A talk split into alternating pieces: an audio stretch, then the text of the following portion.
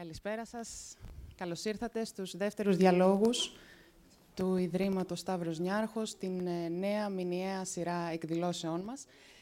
Ευχαριστούμε πολύ το Κέντρο Πολιτισμού Ίδρυμα Σταύρος Νιάρχος για τη φιλοξενία. Δεν μπορούσαμε να σκεφτούμε καλύτερο μέρος για να φιλοξενήσουμε τους σημερινούς διαλόγους, που έχουν και χριστουγεννιάτικο θέμα. Από το μέρος αυτό, που είναι στολισμένο, είναι φωτεινό, είναι θετικά φορτισμένο με αυτήν την αισιοδοξία που τόσο πολύ χρειαζόμαστε σήμερα όλοι μας. Είναι μεγάλη μου χαρά, λοιπόν, να βρίσκομαι εδώ για όσους παρακολουθείτε και διαδικτυακά, στον πύργο βιβλίων της Εθνικής Βιβλιοθήκης της Ελλάδος, με τους ε, εκλεκτούς μας προσκεκλημένους. Αν μπορώ να ξεχωρίσω ένα κοινό χαρακτηριστικό τους, κατά τη γνώμη μου, θα ήταν ο γλυκός τους λόγος, η ανθρωπιά και η ζεστασιά και η οικειότητα που αποπνέουν. Είπα παραπάνω από ένα κοινά χαρακτηριστικά τελικά. Μαζί μας βρίσκεται ο Σεβασμιότατος Μητροπολίτης Μεσογείας και Λαβριωτικής κ. Νικόλαος και ο ΣΕΦ κ. Αλέξανδρος Παπανδρέου. Όπως ίσως γνωρίζετε, επρόκειτο να συντονίσει τη σημερινή μας συζήτηση η φίλη μας δημοσιογράφος κυρία Άννα Κίνθια Μπουσδούκου. Για προσωπικούς λόγους δεν κατέστη αυτό εφικτό, αλλά είναι εδώ κοντά μας. Σήμερα θέλουμε να επικοινωνήσουμε μαζί σας. Η σημερινή μας εκδήλωση είναι μια εκδήλωση στην οποία θέλουμε να ακούσουμε, θέλουμε να ανταλλάξουμε απόψεις και να ανταλλάξουμε και λόγια ουσιαστικά και από καρδιάς. Επομένως, όλη η εκδήλωση είναι ένας διάλογος και με τους καλεσμένους μας που βρίσκονται εδώ κοντά μου, αλλά και με εσάς ε, που βρίσκεστε εδώ μαζί μας και όσους μας παρακολουθείτε και, και από το ίντερνετ. Ε, μπορείτε να μας στέλνετε τις ερωτήσεις σας καθ' όλη τη διάρκεια της συζήτησης στο www.snf.org κάθετος questions. Αγγίζοντας λοιπόν το πνεύμα των Χριστουγέννων ή πώς αλλιώς μπορούμε αυτή την ιδιαίτερη περίοδο να αγγίξουμε τον πυρήνα μας, να αγγίξουμε αυτό τον, τον μικρό καρπό που έχουμε όλοι μέσα μας και που πολύ συχνά καλύπτεται από πολλές, πολλές, κάποιες φορές αναγκαίες, κάποιες φορές περιτές στρώσεις. Και πώς μπορούμε να αγγίξουμε και τον συνάνθρωπό μας. Ο Σεβασμιότατος και ο Αλέξανδρος θα δώσουν τον παλμό αυτής της συζήτησης. Είπαμε όμως ότι σας περιμένουμε μαζί μας σε αυτό, τον, σε αυτό το διάλογο. Σεβασμιότατε, ευχαριστούμε πολύ που είστε σήμερα εδώ. Τι είναι αυτό που αλλάζει τα Χριστούγεννα, τι είναι αυτό που μας κάνει να θέλουμε να γίνουμε καλύτεροι άνθρωποι, να προσφέρουμε περισσότερο, να ερχόμαστε σε ουσιαστική επικοινωνία με τον διπλανό μας, είναι πίστη, είναι έθιμο, είναι κάποια άλλη ανάγκη μας, είναι όλα μαζί, είναι τίποτα από όλα αυτά; Είναι όλα μαζί νομίζω. Καταρχάς τα Χριστούγεννα είναι μια, είπατε τη λέξη πυρήνας και καρπός του ανθρώπου, αν το θυμάμαι καλά. Σωστά. Είναι μια γιορτή η οποία ε, στον θρησκευτικό της πυρήνα, εγώ αυτό να περιγράψω, έχει ένα πολύ μεγάλο στοιχείο για τον άνθρωπο. Είναι η προοπτική του ανθρώπου και το τι είναι ο άνθρωπος διαφέρει από το Πάσχα. Το Πάσχα τονίζει τη χαρά, τη ζωή, κάτι άλλο. Εδώ στα Χριστούγεννα, αυτό που ζούμε στην Εκκλησία, θα πω λίγα γι' αυτό, είναι το θεολογικό δηλαδή περιεχόμενο, είναι κάτι που απλά διατυπώνεται αλλά δύσκολα συλλαμβάνεται.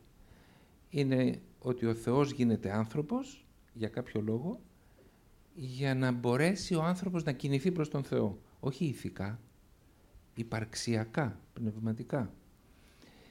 Αυτό δεν το καλό καταλαβαίνω κι εγώ και παρά το ότι μην μου κάνετε καμιά δύσκολη ερώτηση γιατί δεν θα ξέρω να απαντήσω αλλά όμως το δέχομαι σαν κάτι πάρα πολύ δυνατό να δω ποια είναι η προοπτική μου.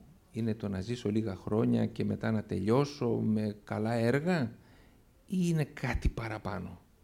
Και να το πω απλά.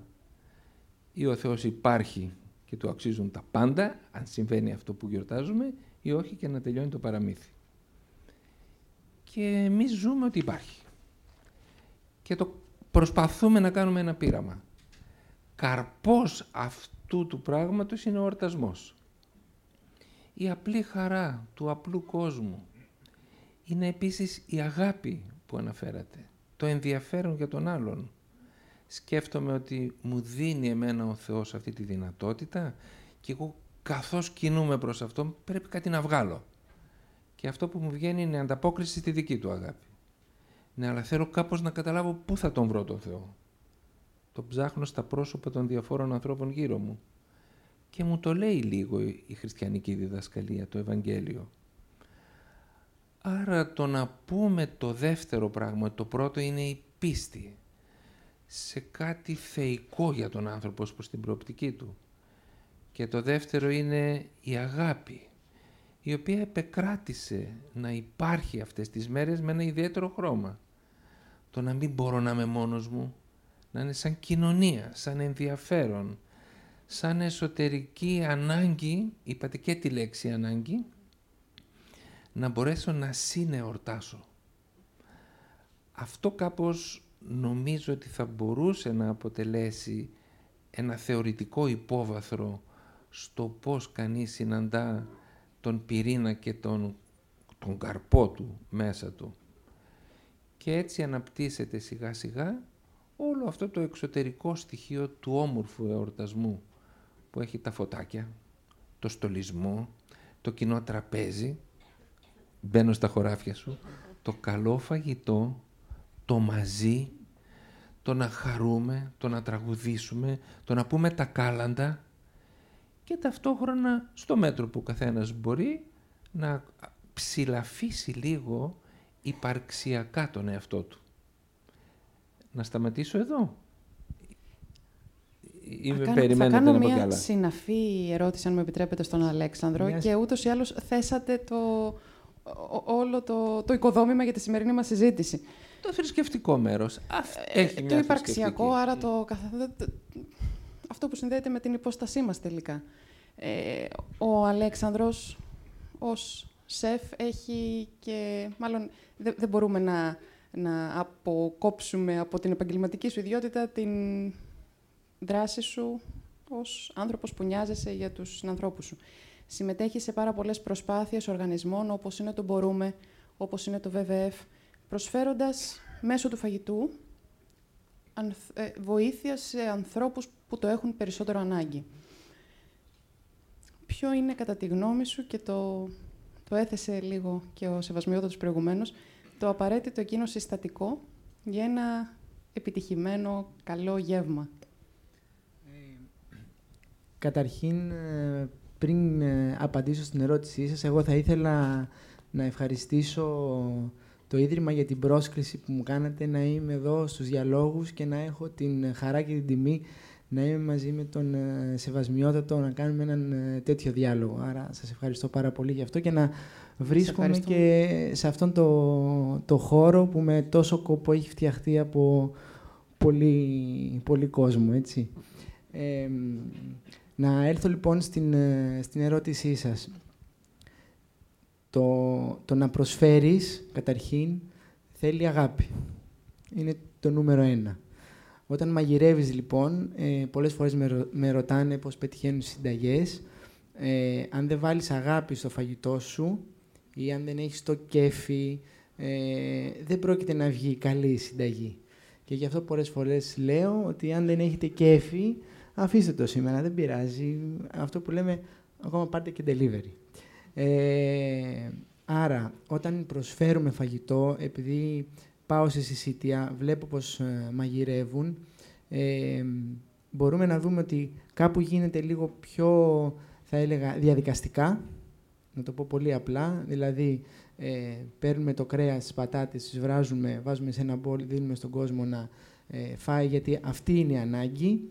Ε, θα μπορούσα να φέρω ένα παράδειγμα ε, ας, με ας με συγχωρέσει ο Δήμαρχος Αθηναίων, αλλά ε, το σítιο του Δήμου στην οδό Σοφοκλέους, το οποίο είναι κάθε μέρα στις, αν δεν απατώμε, ή 12 παρατέταρτο ή 12 και 4. Ε, ε, 12 με 1, ε, όπου υπάρχει συνοστισμός.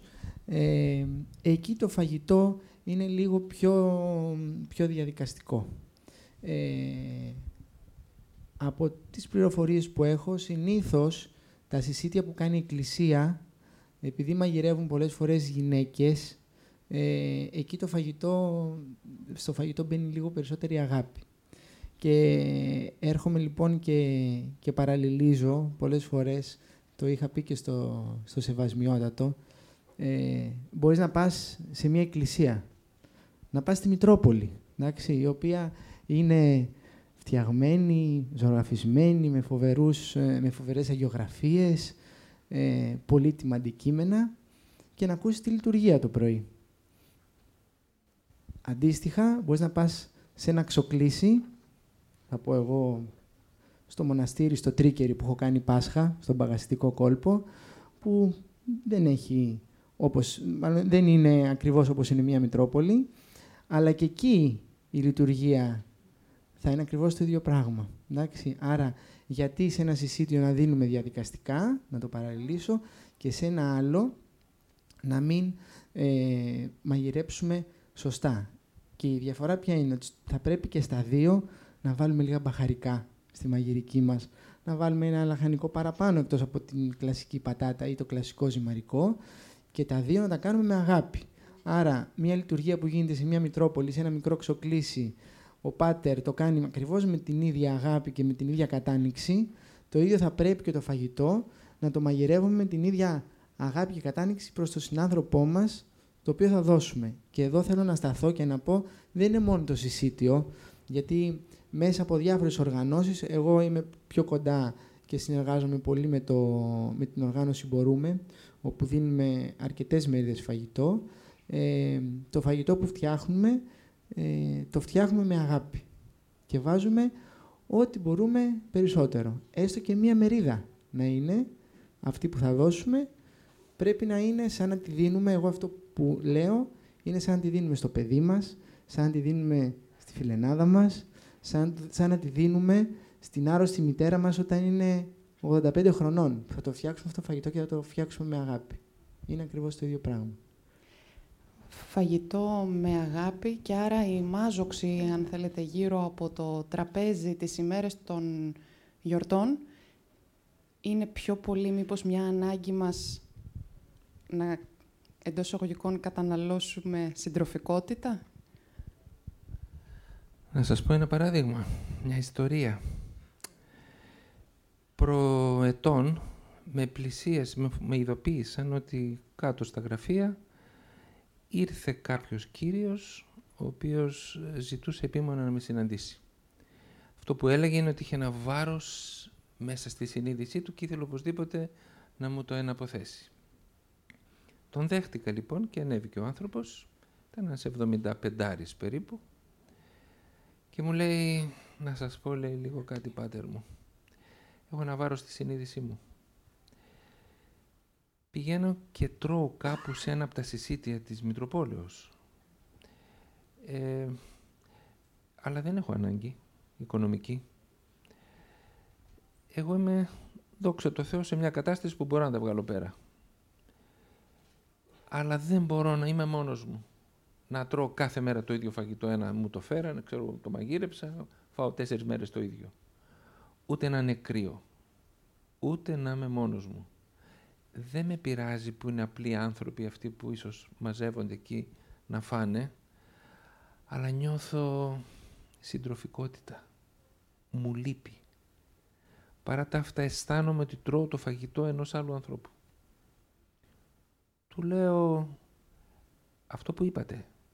Εσύ δεν έχεις ανάγκη από ένα κομμάτι ψωμί έχεις ανάγκη από αυτό και το περιβάλλον αυτό στο οποίο βρίσκεσαι σου το προσφέρει. Θα πας να φας αυτό. Και εμείς στεναχωριέσαι. Το άλλο το φαγητό το βολεύουμε. Τέλος πάντων του λέω πού πηγαίνεις; Μου λέει δεν χρειάζεται να σας πω. Καλά του λέω το όνομά σου γιατί μου έδωσε κάτι. Λέει το ξέρει ο Θεός. Εντάξει. Φεύγει ο άνθρωπος θα σας το πω, άφησε 109.000 ευρώ. Το πίστευα, δεν ξέρω τι να τα κάνω. Σαν πώς να τα τακτοποιήσω. Αυτός... Πες, μπορείς να με διακόψεις. Α, όχι, ήθελα να πω ότι και αυτός ο άνθρωπος πίναγε, αλλά είχε μια διαφορετική Ακριβώς, πείνα. ακριβώς. Είχε πείνα στη μοναξιά, έτσι, δηλαδή Έτσι ήταν. πίναγε από αυτό το πράγμα. Εγώ φοβόμουν βέβαια ότι μπορεί να αισθάνεται ότι χάνει την αξιοπρέπειά του ή να του αναπτύσσονται μέσα στην καρδιά ενοχικά χαρακτηριστικά σαν αυτό που περιέγραψε. Και σταμα... προσπάθησα να δω πώς θα το διαχειριστούμε όλο το θέμα και είπαμε ότι είναι η τελευταία λύση το συσίτιο αυτού του τύπου. Θα μπορούσαμε να τους πάρουμε στα σπίτια μας τους ανθρώπους τους μοναχικούς. Τι ωραίο πράγμα. Και το κάνουν κάποιοι. Βρήκαμε οικογένειες οι οποίες είναι ανοιχτές στο να δεχθούν τον ξένο ως οικείο τουλάχιστον για εκείνη τη μέρα και να του δώσουν τη συντροφικότητα. Και τα περιστατικά που φτάνουν σε μένα είναι συγκινητικά. Να κάθεται άνθρωπος να τον καλέσεις, ας πούμε, στη γιορτή να έρθει και να μην μπορεί να φάει. Απλώς να κλαίει. Να βουρκώνει γιατί κάποιος τον σκέφτηκε. Κάποιος τον κάλεσε. Τι ωραίο πράγμα. Τι ωραίο. Και εδώ, εδώ να πούμε, τα, είναι διάλογοι, διάλογο κάνουμε. Ε, πιστεύω ότι είναι πολύ βασικό στις μέρες μας, εγώ είμαι παιδί χωρισμένων γονιών, ε, το ότι τα πιο πολλά ζευγάρια, ε, ένα πάνω από τις 50, νομίζω μέσα από το Δικαιολογικό Σύλλογο Αθηνών, υπάρχει ένα ποσοστό ότι πάνω από τα 50% των ζευγαριών είναι χωρισμένα. Ε, όταν λοιπόν χωρίζεις, όσο μεγαλώνεις, υπάρχει μοναξιά. Γι' αυτό λοιπόν και υπάρχουν και πολύ μεγάλοι άνθρωποι, τώρα πάνω από τα 70-75, που έχουν χωρίσει και είναι μόνοι. Και δεν, δεν είναι ότι έχουν ανάγκη οικονομική, αλλά είναι μόνοι και έχουν θέμα μοναξιάς. Και φαντάζομαι ότι ίσως να ήταν... ε, Υπάρχουν τα Χριστούγεννα της χαράς, της εφορίας. Υπάρχουν και τα Χριστούγεννα της θλίψης, της μοναχικότητας, του πένθους, του φόβου της απώλειας και του αποχωρισμού από αγαπημένους ανθρώπους, που είναι ένα εξίσου δυστυχώς συνηθισμένο φαινόμενο μέσα στη ζωή μας και αυτό. Είναι όμως και ένα κατά κάποιο τρόπο παράδοξο αν σκεφτούμε ότι τα Χριστούγεννα είναι η γέννηση του Χριστού, γέννα, δημιουργία, γέννηση καινούρια ζωής. Θα ήθελα να, να μας πείτε, σεβασμιότατε, πώς μπορεί να βιώσει τα Χριστούγεννα κάποιος που βρίσκεται σε στενή επαφή με το πένθος και με την προοπτική της απώλειας σε ένα τέτοιο κλίμα γενικευμένης χαράς. Ωστόσο, επιτρέψτε μας πρώτα να δείξουμε ένα βίντεο για να συστήσουμε και στον κόσμο που μπορεί να μην το ξέρει το έργο της Γαλιλαίας, του οργανισμού που δημιουργήσατε και που προσφέρει υπηρεσίες παρηγορητικής, ανακουφιστικής φροντίδας σε ανθρώπους που είναι σοβαρά ασθενείς. Να δούμε παρακαλώ το βίντεο της Γαλιλαίας.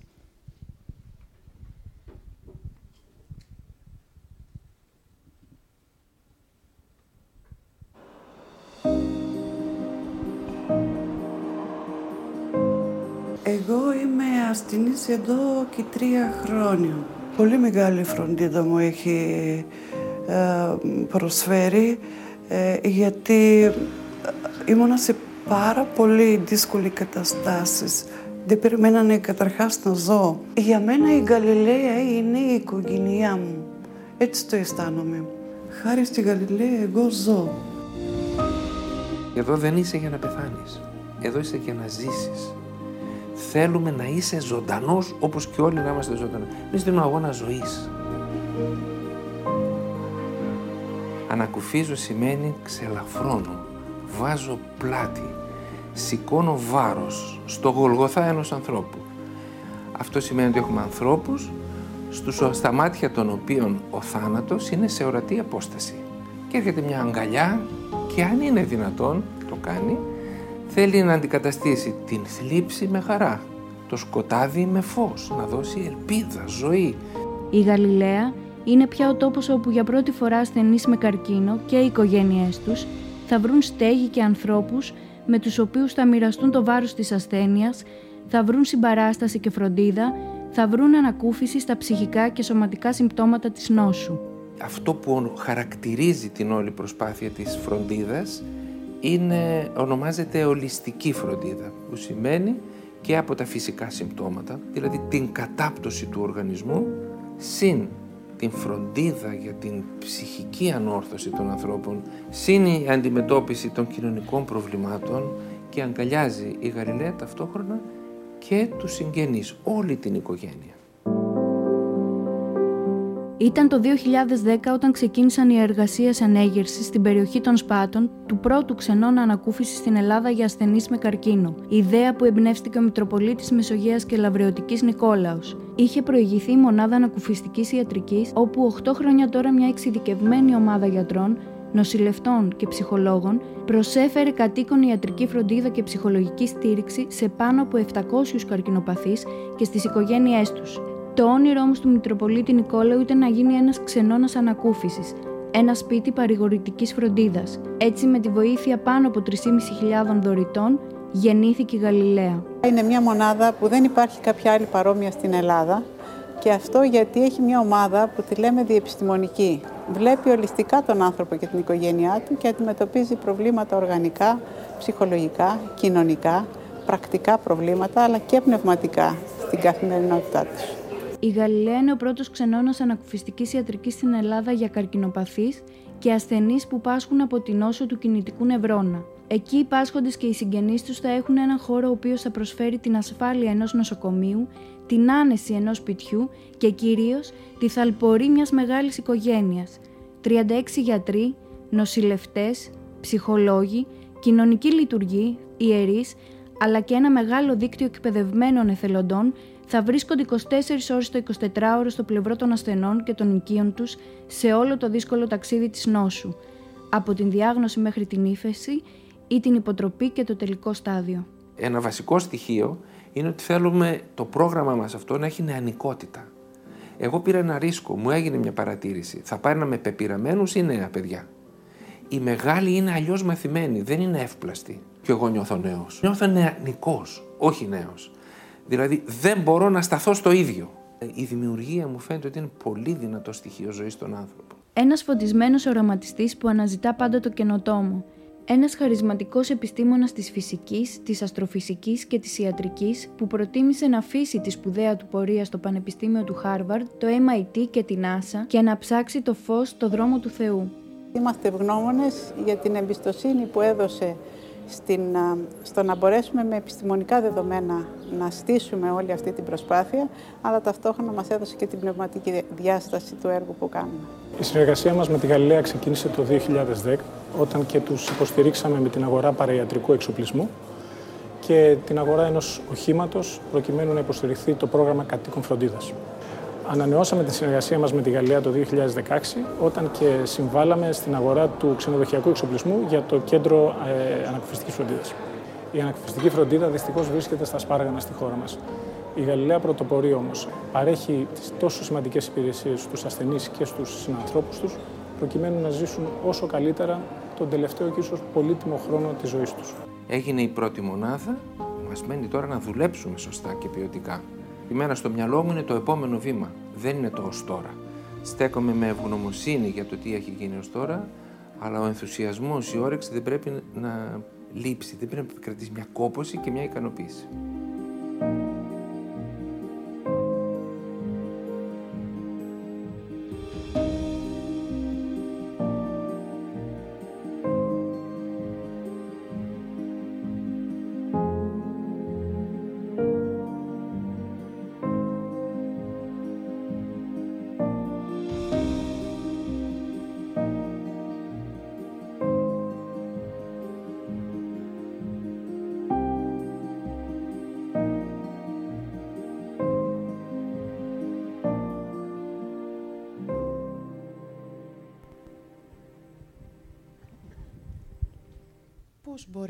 Μπορεί να βιώσει ένας ασθενής που γνωρίζει ότι δεν θα αναρρώσει. Και οι δικοί του άνθρωποι, πώς βιώνουν τις ημέρες των Χριστουγέννων; Θα ήταν θρασί να απαντήσω εγώ σε αυτό το ερώτημα που δεν μου έχει συμβεί. Να μεταφέρω τη δική τους εμπειρία και το δικό τους εσωτερικό προβληματισμό. Παρά το γεγονός ότι δεν τρέπομαι να σας πω ότι εγώ τις μεγάλες γιορτές τις περνάω στα νοσοκομεία. Και τις περνάω με αυτούς τους ανθρώπους. Πάσχα ξεκινώ με τα κημητήρια και καταλήγω με τα νοσοκομεία και το απόγευμα ανοίγω τη Μητρόπολη και έρχεται όλος ο κόσμος. Όλες οι φάσεις. Αν με ρωτούσατε πού βρίσκεις πιο πολύ αλήθεια, στους πενθούντες στα κημητήρια κυρίως πηγαίνω σε τάφους με νοπά πένθη ή με, με ε, θανάτους παιδιών, σε τάφους παιδιών. Και δεν λέω τίποτα. Δεν πάω να κάνω κήρυγμα. Πηγαίνω να σταθώ δίπλα σε αυτούς τους ανθρώπους. Για κάποιο λόγο διαπιστώνω ότι το μαζί είναι ένα πάρα πολύ δυνατό φάρμακο και παρηγορητικό, αλλά είναι και θεραπευτικό. Κατά κάποιο τρόπο αυτή η συντροφικότητα, το ότι κάποιος αγνά άδολα, χωρίς κάτι να περιμένει, περνάει λίγη ώρα μαζί με αυτούς τους ανθρώπους με σεβασμό, τους παίρνει αυτό το πρόβλημα. Και κάτι άλλο, όχι μόνο για εκείνη τη στιγμή, αλλά και για περισσότερο. Εδώ έχουμε κάποιους μπορούν να το επιβεβαιώσουν. Ας πούμε, όταν έρχεται ένας άνθρωπος και μπαίνει στο πρόγραμμα αυτό της Γαλιλαίας με βαθιά κατάθλιψη. Και καθώς προχωρεί και δυστυχώς σε κάποιες περιπτώσεις αναστέλλεται η εξέλιξη της ασθένειας, σε κάποιες άλλες όμως δεν συμβαίνει αυτό και φτάνει να πλησιάζει προς το θάνατο και λέει σας ευχαριστώ πολύ διότι με βοηθήσατε να πεθάνω υγιής. Παρεμβαίνουμε εμείς και λέμε όχι, δεν θέλουμε να πεθάνεις ούτε εσύ ούτε εμείς. Αυτό που είπα λίγο μισό ήταν ότι θέλουμε εμείς εδώ είμαστε να υπηρετήσουμε τη ζωή. Γι' αυτό και θέλω πολύ να ευχαριστήσω το Ίδρυμα Σταύρος Νάρχος και Ρεζερβάκη. Ήσασταν από την αρχή που μας μπρόξατε. Βέβαια θα πω και κάτι. Εμείς δεν στηριχθήκαμε μόνο στο Ίδρυμα. Στηριχθήκαμε στο να πάρουμε την αρχική ταχύτητα, την αρχική όθηση. Είχαμε 23 χορηγούς. Το οποίο γιατί, γιατί θέλαμε να, να είναι πολλών το έργο. Να μην μπορώ εγώ να υπαρεφανευθώ και να πω ότι ξέρω εγώ ότι το δικό μου όραμα... Εντάξει, εγώ βάλω το όραμα. Κάποιοι βάλανε άλλα πράγματα. Εσείς ας πούμε βάλατε την εμπιστοσύνη σε εμάς χωρίς να μας ξέρετε. Εγώ δεν ξέρω αν θα το έκανα. Δεν θα, μάλλον δεν θα το έκανα. Έρχονται λοιπόν αυτοί όλοι οι φορείς και κάπως μας βοηθούν. Και έρχεται μετά το ίδιο Μανέαρχος και δεν κάνει μόνο τον ξενοδοχειακό εξοπλισμό, κάνατε όλον τον εξοπλισμό, ο οποίος είναι και ο ιατρικός εξαιρετικός. Θα επανέλθω όμως λίγο στο ερώτημά σας. Αυτό το μαζί είναι θυμάμαι που είχα κάποτε ακούσει αυτό που λέει ότι μοιρασμένη χαρά, διπλή χαρά.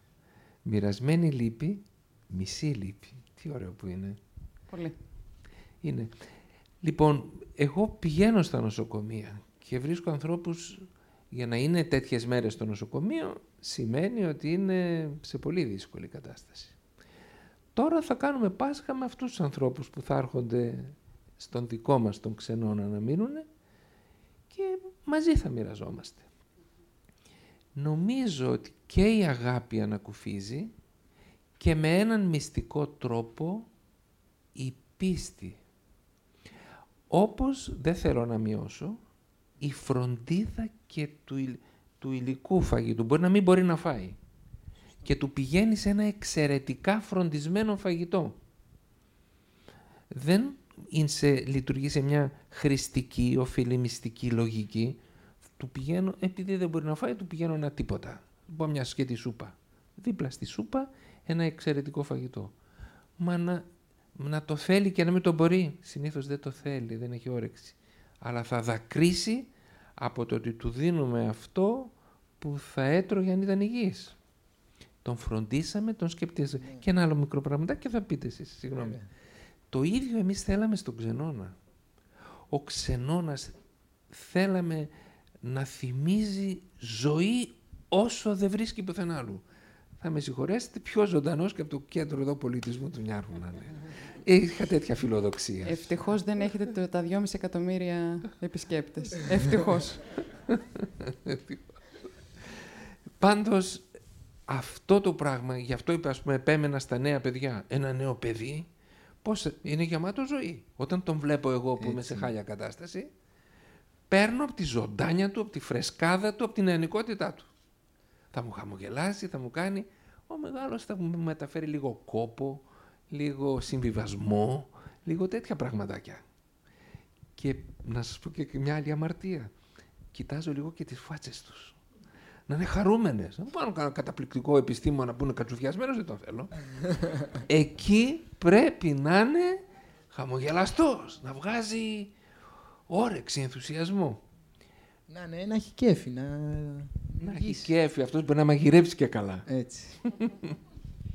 Αλέξανδρε, αυξάνονται, πιστεύεις, και από αυτό που βλέπεις και εσύ με την δική σου δράση σε συνεργασία με οργανισμούς πολλούς, αυξάνονται, οξύνονται τα αντανακλαστικά μας τα τελευταία χρόνια στο να προσφέρουμε, στο να δώσουμε και στον συνάνθρωπό μας ή μήπως έχουμε αδρανοποιηθεί από την πολλή πληροφορία που λαμβάνουμε από πάρα πολλές κατευθύνσεις; Ε, βλέποντας μέσα από το δικό μου χώρο, θα έλεγα, ε, από το Αλέξανδρο Παπανδρέου Walking Studio, το οποίο εμείς κάνουμε σεμινάρια και προσφέρουμε το χώρο έτσι ώστε να έρθουν είτε εταιρείες να μαγειρέψουμε μαζί και αυτό που θα μαγειρέψουμε να το προσφέρουμε. Ε, βλέπουμε ότι τα τελευταία, θα έλεγα, τρία-τέσσερα χρόνια και με την κρίση, ε, μεγάλες εταιρείες θέλουν να προσφέρουν και υπάρχει μια έξαρση σε αυτό.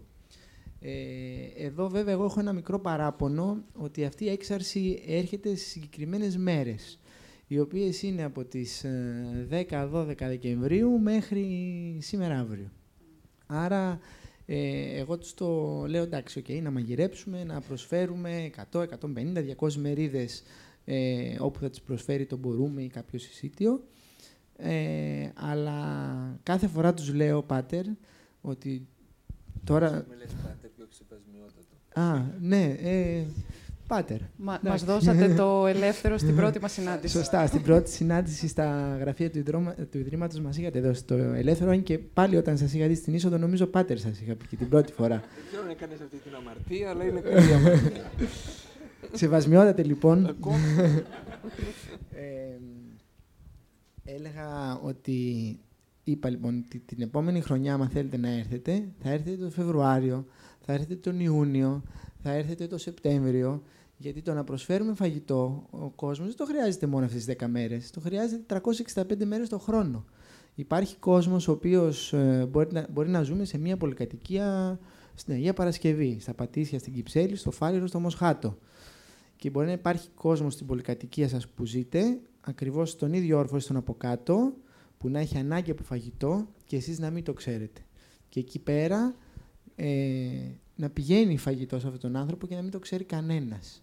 Όπως αντίστοιχα πήγαινε ο, ο άνθρωπος που μας αναφέρεται και πήγαινε στο σίτιο και έτρωγε, υπάρχει κόσμος που έχει ανάγκη, που θα πω τη λέξη πεινάει, εντάξει, υποσυτίζεται δηλαδή, ε, και δεν το γνωρίζουμε καθόλου. Άρα θα πρέπει οι εταιρείες ή μεμονωμένα όποιος θέλει να προσφέρει, ε, να μην το σκέφτεται αυτό μόνο αυτές τις Άγιες μέρες των Χριστουγέννων, όπου είναι όλα ωραία φωτισμένα, το δέντρο, ε, τα φωτάκια όπως ε, είπατε, αλλά και όλες οι υπόλοιπες μέρες του, του χρόνου.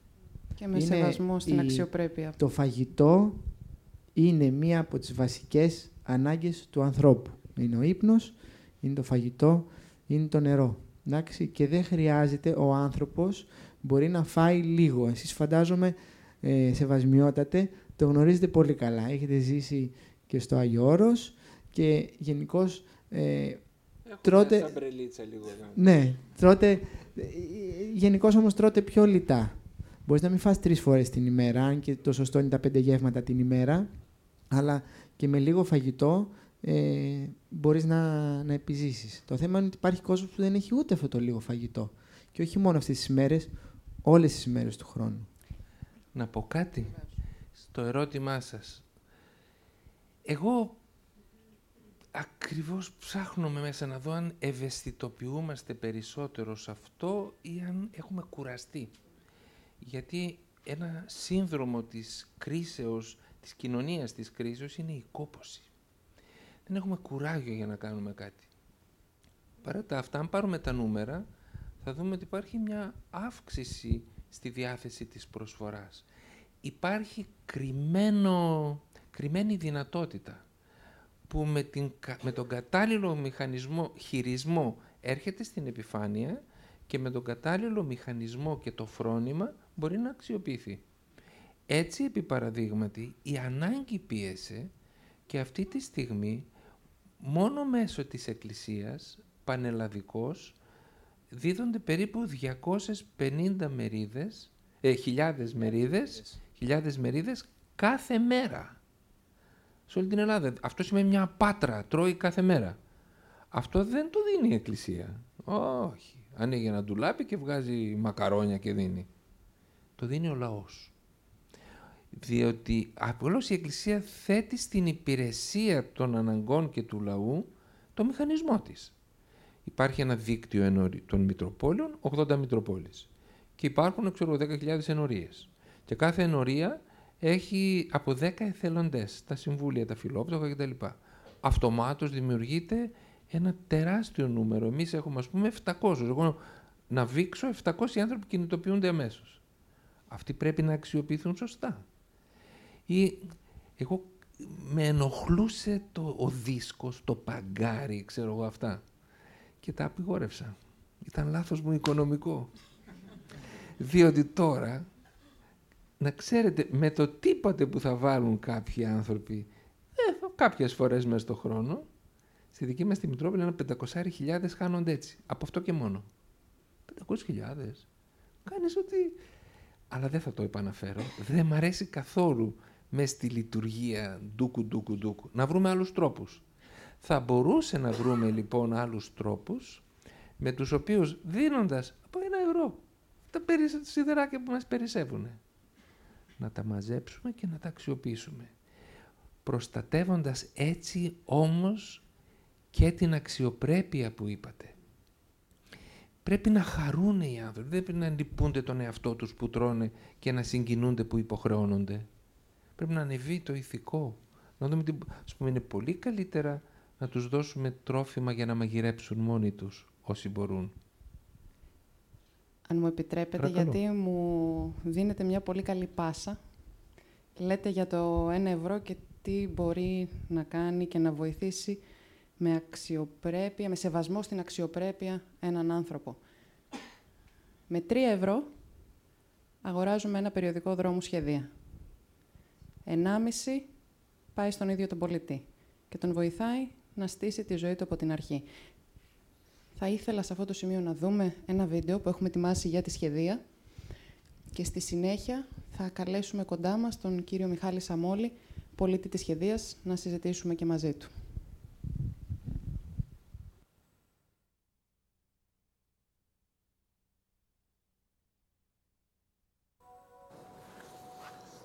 Στο δρόμο βρέθηκα όταν μου κλέψανε το φορτηγό. Είχα ένα φορτηγό δημοσίας χρήσεως. Το σοκ ήταν τεράστιο. Άρχισα να ψάχνω για δουλειά και εκεί επάνω δεν βρήκα δουλειά λόγω της ηλικίας μου και έτσι ε, έμεινα στο δρόμο. Μένω σε ξενώνα, μένω στο ξενώνα του Δήμου Αθηνών. Στο ξενώνα μέσα γνώρισα κάποια άτομα τα οποία είδα ότι είχαν μια κάποια οικονομική άνεση να πάρουν ένα καφέ και τους ρώτησα παιδιά πώς; Και μου μίλησαν για το περιοδικό δρόμο σχεδία. Μου είπανε έλα και θα πιάσεις αμέσως δουλειά μου. Καλησπέρα, Σεργέ. Τι κάνεις; Καλά, ωραία. Ε, θα μου δώσεις 10 περιοδικά. Η ζωή μου άλλαξε ολοκληρωτικά όταν πέρασα την πόρτα της σχεδίας.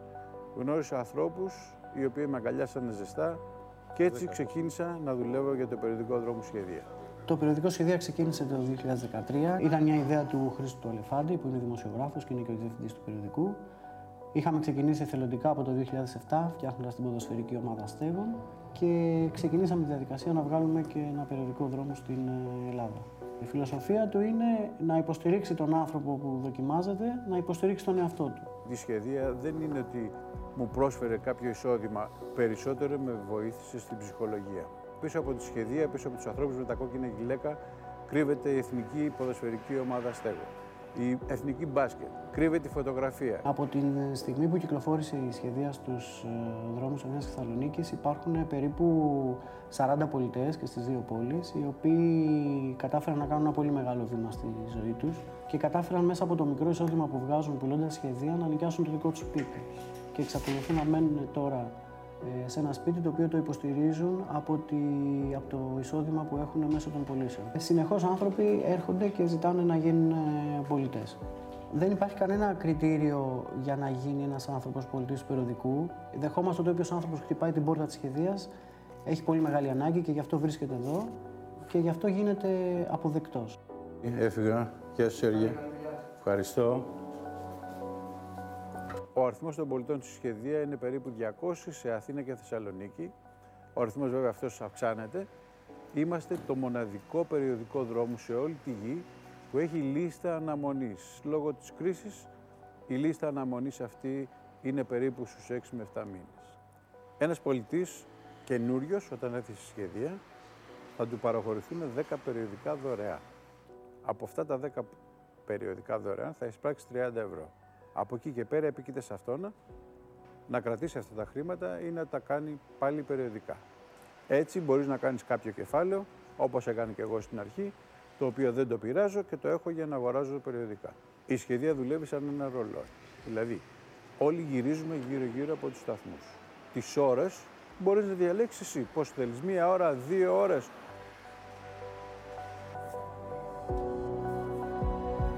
Βλέπουμε τον κόσμο που αγοράζει το περιοδικό να μας αγκαλιάζει με αγάπη, να μας μιλάει. Στεναχωριέμαι πάρα πολύ όταν υπάρχουν αυτοί οι καχύποπτοι, όταν σταματάνε και μου λένε γιατί πουλάς ένα θρησκευτικό περιοδικό ή γιατί πουλάς ένα πολιτικό περιοδικό. Η σχεδία είναι παγκόσμιο περιοδικό ποικίλης ύλης που το πουλάνε οι άστεγοι, το πουλάνε και οι άνεργοι, το πουλάνε και οι άνθρωποι που είναι κάτω από το όριο της φτώχειας.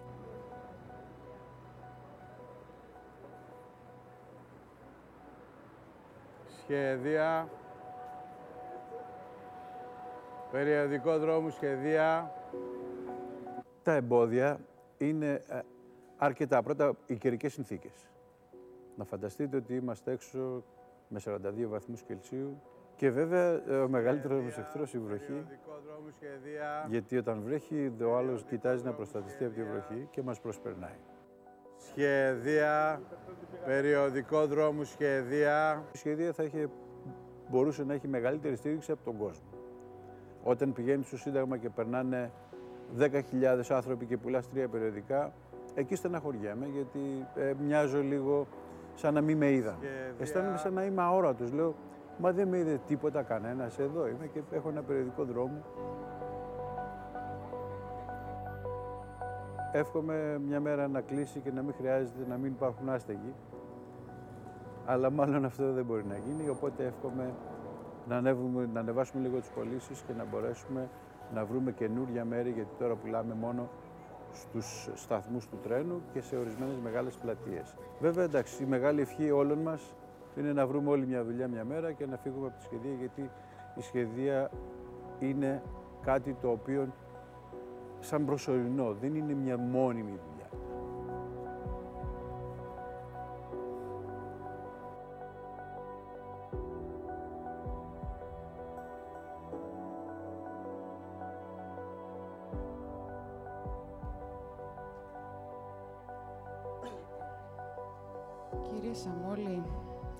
Ήρθατε και κοντά μας. Αυτό που σκεφτόμουν και ήθελα να σας ρωτήσω είναι αν αυτές τις μέρες, τις μέρες των Χριστουγέννων, των εορτών, ο κόσμος κοντοστέκεται, κουβεντιάζει μαζί σας παραπάνω. Αν οι άνθρωποι κοιτάζουν στα μάτια τον διπλανό τους, αν μαλακώνει το βλέμμα. Καταρχάς θέλω να σε ευχαριστήσω πάρα πολύ. Μεγάλη τιμή για μένα και συγγνώμη για το τρακ, αλλά δεν έχω συνηθίσει πάρα πολύ μεγάλη τιμή με καλέσατε. Ευχαριστώ πολύ. Δεν έχω συνηθίσει να μιλάω έτσι. Και για μας το track ίδιο ε, είναι πάντα. Οπωσδήποτε αυτές τις μέρες και περισσότεροι άνθρωποι αγοράζουν το περιοδικό και οπωσδήποτε περισσότεροι άνθρωποι μας μιλάνε, μας λένε χρόνια πολλά. Αλλά θέλω να μοιραστώ μαζί σας ότι οι άνθρωποι που αγοράζουν το περιοδικό δρόμο σχεδία μας σκέφτονται 365 μέρες το χρόνο. Τους βλέπω, έρχονται με το χαμόγελο, δεν περιμένουν τα Χριστούγεννα, δεν περιμένουν το Πάσχα. Απλά το Χριστούγεννα και το Πάσχα βεβαίως ανεβαίνουν και οι πωλήσεις, ανεβαίνουν οι άνθρωποι που μας μιλάνε, αλλά οι πελάτες μας που αγοράζουν το περιοδικό, οπωσδήποτε 365 το χρόνο είναι δίπλα μας, αγοράζουν το περιοδικό, μας μιλάνε, μας υποστηρίζουν. Και ξέρετε, όταν αγοράσουν το περιοδικό, τις επόμενες μέρες περνάνε, μας λένε καλημέρα, είσαι καλά σήμερα, πώς είσαι. Και είναι αυτό πολύ ωραίο ε, συνέστημα, γιατί ε, μένω σε ένα ξενώνα και θέλω να ξεφύγω λίγο από το ξενώνα που μένω και πουλώντας το περιοδικό και βλέποντας αυτούς τους ανθρώπους, εισπράττω την αγάπη που μου λείπει. Μάλλον δεν μου λείπει τώρα, γιατί με τη σχεδία βρήκα την απόλυτη αγάπη. Μπορείτε να μας πείτε δύο λόγια για τις αόρατες διαδρομές της σχεδίας, γιατί συζητούσαμε πριν αρχίσουμε την εκδήλωση, μας είπατε λίγα λόγια και με την Άννα που καθόμασταν ότι ε, όταν βρεθήκατε σε αυτή την πολύ δύσκολη κατάσταση, οι άνθρωποι που σας έδωσαν μία χείρα βοηθείας πρώτη ήταν οι άνθρωποι της κλίμακας και ο Κιαδά. Στη συνέχεια βρεθήκατε με τη σχεδία, μας τα είπατε και στο βίντεο. Οι αόρατες διαδρομές νομίζω όμως δίνουν ένα κομμάτι από τη ζωή σας και γι' αυτό θα ήθελα να μας πείτε γιατί ενδεχομένως δεν το ξέρουν και οι καλεσμένοι μας. Θα, ξεκινήσω από την αρχή και θα φτάσω στις αόρατες διαδρομές. Καταρχάς, όταν έμεινα άστεγος, όπως και εσείς, δεν είχα ιδέα ούτε στα περιοδικά δρόμου, ούτε τις δομές όλες που βοηθάνε αυτούς τους ανθρώπους, δεν είχα ιδέα. Στον δρόμο γνωρίζοντας ανθρώπους, σου δείχνουν πού μπορείς να πας, πού μπορείς να απευθυνθείς, πού μπορείς να φας. Και έτσι γνώρισα, με στείλανε στην Κλίμακα. Η Κλίμακα είναι μια εταιρεία, μη κερδοσκοπική εταιρεία, η οποία έχει ψυχιάτρους. Είδαν ότι ήμουν σε πολύ άσχημη κατάσταση. Είχα φτάσει και σε σημείο να θέλω να αυτοκτονήσω κιόλας. Αλλά όμως, γνωρίζοντας αυτούς τους ανθρώπους, μου, μου δείξανε όλα αυτά που δείχνουν οι αερότες διαδρομές. Μου είπαν ότι υπάρχει ο ΚΙΑΔΑ, κέντρο υποστήριξης αστέγων του Δήμου Αθηναίων. Μου είπαν ότι έχει ξενώνα. Μου είπαν πολλά πράγματα και με βοηθήσανε να μπω στον ΚΙΑΔΑ. Εφόσον μπήκα στον ΚΙΑΔΑ, μετά τα πράγματα ήταν λίγο πιο εύκολα για μένα. Ξέρετε, το πρώτο, το, τα τρί, ο, όταν πρωτομένει άστεγος, κάνεις τρία πράγματα. Το πρώτο είναι η στέγη, το δεύτερο είναι η τροφή και τρίτο είναι η αγάπη. Και εφόσον έλυσα λίγο στέγη και τροφή, ε, το τρίτο ήρθε να το συμπληρώσει την αγάπη η σχεδία. Γνώρισα την αγάπη του κόσμου. Και οι ερώτες διαδρομές θέλουν να σας δείξουν μια άλλη Αθήνα, όπως λέω εγώ, που είναι μόλις ε, ένα χιλιόμετρο από εδώ και πολλοί από εσάς δεν την ξέρετε.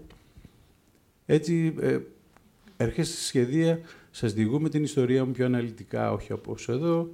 Μετά κάνουμε ένα περίπατο και βλέπουμε όλα αυτά τα πράγματα που μίλησα και ακούσατε για τις δομές που υπάρχουν, που βοηθάνε ανθρώπους και πραγματικά πιστέψτε με, σώζουν ανθρώπινες ζωές αυτή τη στιγμή. Πολλοί πιστεύουν ότι η, η κρίση έφερε την ανεργία, αλλά δεν είναι έτσι.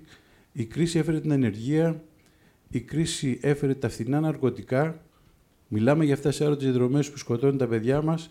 Η κρίση έφερε την εγκληματικότητα. Είδατε, μου κλέψαν το φορτηγό και έμεινα, μου κλέψαν τη ζωή μου και έμεινα άστεγος και η κρίση, δεν ξέρω αν το έχετε παρατηρήσει κι εσείς, έφερε την πορνεία. Ένα πολύ μεγάλο πρόβλημα αυτή τη στιγμή στην Αθήνα, στο κέντρο της Αθήνας. Όλα αυτά σας τα δείχνουν οι αόρατες διαδρομές και αυτά που σας διηγούμε και αυτά που σας λέω, γιατί μπορεί να χρησιμοποιήσω όλα αυτές τις δομές, αλλά τις χρησιμοποίησα σαν χρήστης. Πήγα σε όλες αυτές τις δομές και εκπαιδεύτηκα κατάλληλα για να μπορέσω να σας να μοιραστώ μαζί σας όλα αυτά. Εκπαιδεύτηκα στο εντυμένο στον ξενώνα, δεν ήξερα πόσοι είμαστε, δεν ήξερα πώς λειτουργεί. Πήγα στον Κιαδά και μου εξήγησε ο Κιαδά ότι έτσι λειτουργούμε, είμαστε αυτοί, εκπροσωπούμε αυτό και έτσι μπορώ να τα μοιραστώ μαζί σας. Θα μπο... Όποιος θέλει θα σας συνιστούσα μια αόρατη διαδρομή για να δείτε κι εσείς μια άλλη Αθήνα, όπως λέω εγώ, που είναι μόλις ένα χιλιόμετρο από εδώ. Ξέρετε, είναι πολύ κοντά. Έχουμε λάβει μία ερώτηση μέχρι στιγμής στο, στο link αυτό, στο σύνδεσμο που, που σας έχουμε δώσει, το snf.org κάθετος questions. Απευθύνεται στον Σεβασμιότατο, μας βάζει σε ένα άλλο κλίμα, αλλά θα ήθελα να σας την μεταφέρω αυτή την ερώτηση, καθώς έρχεται από κάποιον που μας παρακολουθεί είτε ζωντανά είτε διαδικτυακά. Μπορούν οι συγγενείς ρωτάει ε, οι συγγενείς των θυμάτων της πρόσφατης τραγωδίας με το τετραπλό έγκλημα στους Αγίους Αναργύρους να κάνουν Χριστούγεννα; Γιατί το επέτρεψε ο Θεός αυτό το έγκλημα, πώς το ανέχεται; Δεν ξέρω την απάντηση.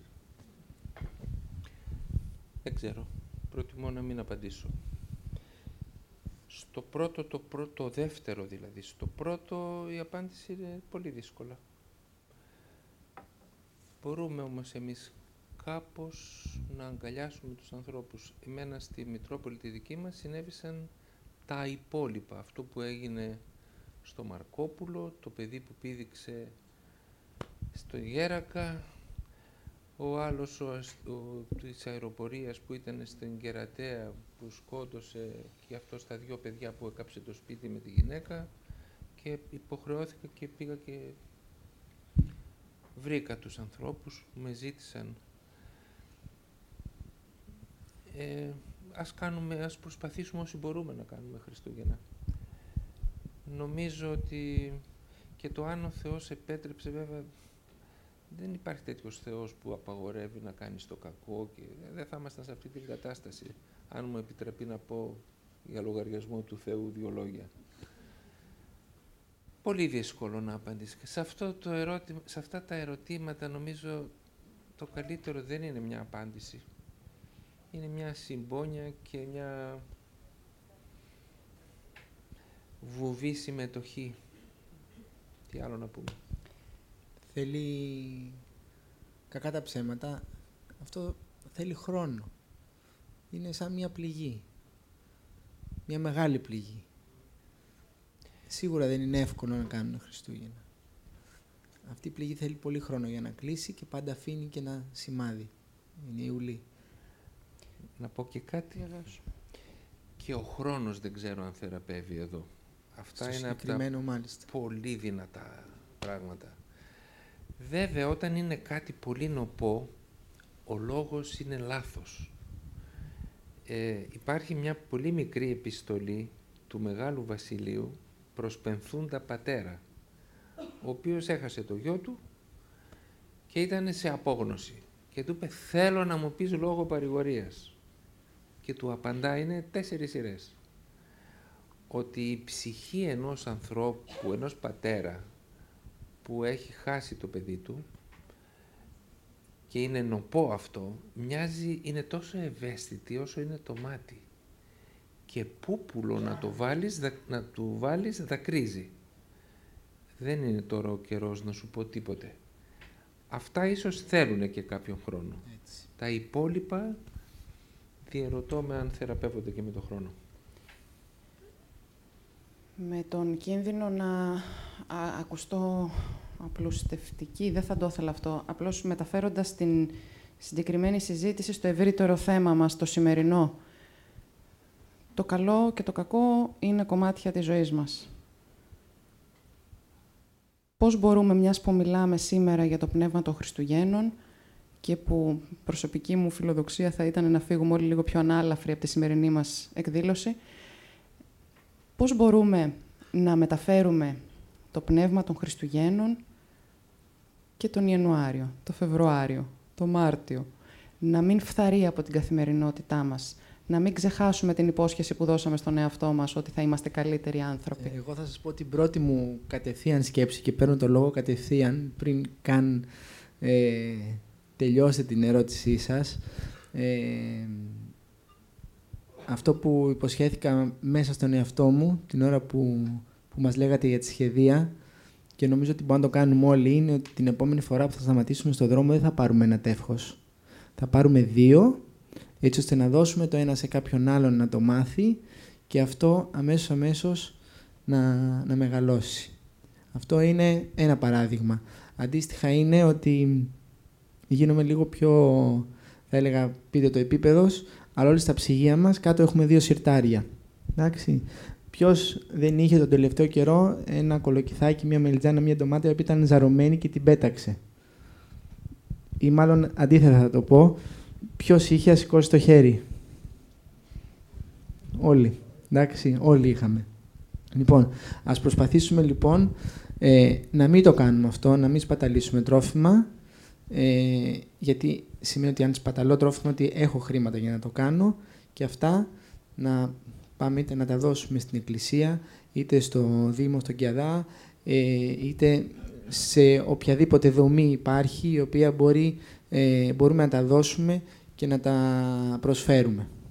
Εδώ θα πω, Πάτερ, ναι. δώστε μου ένα δευτερόλεπτο. Ε, πάτερ, δεν μπορώ το... Έτσι το, το... Υπάρχει ωραίο. Νομίζω το πιο ωραίο είναι αυτό. Εμένα μου αρέσει πάρα πολύ. Αποπνέεται οικειότητα ε; και ζεστασιά. Ναι. Ε, έχω σε τέσσερις γραμμές κάποια νούμερα τα οποία έχουν πάρα πολύ ενδιαφέρον και θέλω να τα μοιραστώ μαζί σας. Ε, αυτή τη στιγμή ο μέσος Έλληνας σπαταλάει 173 κιλά τρόφιμα το χρόνο. Εντάξει, που σημαίνει περίπου μισό κιλό την ημέρα.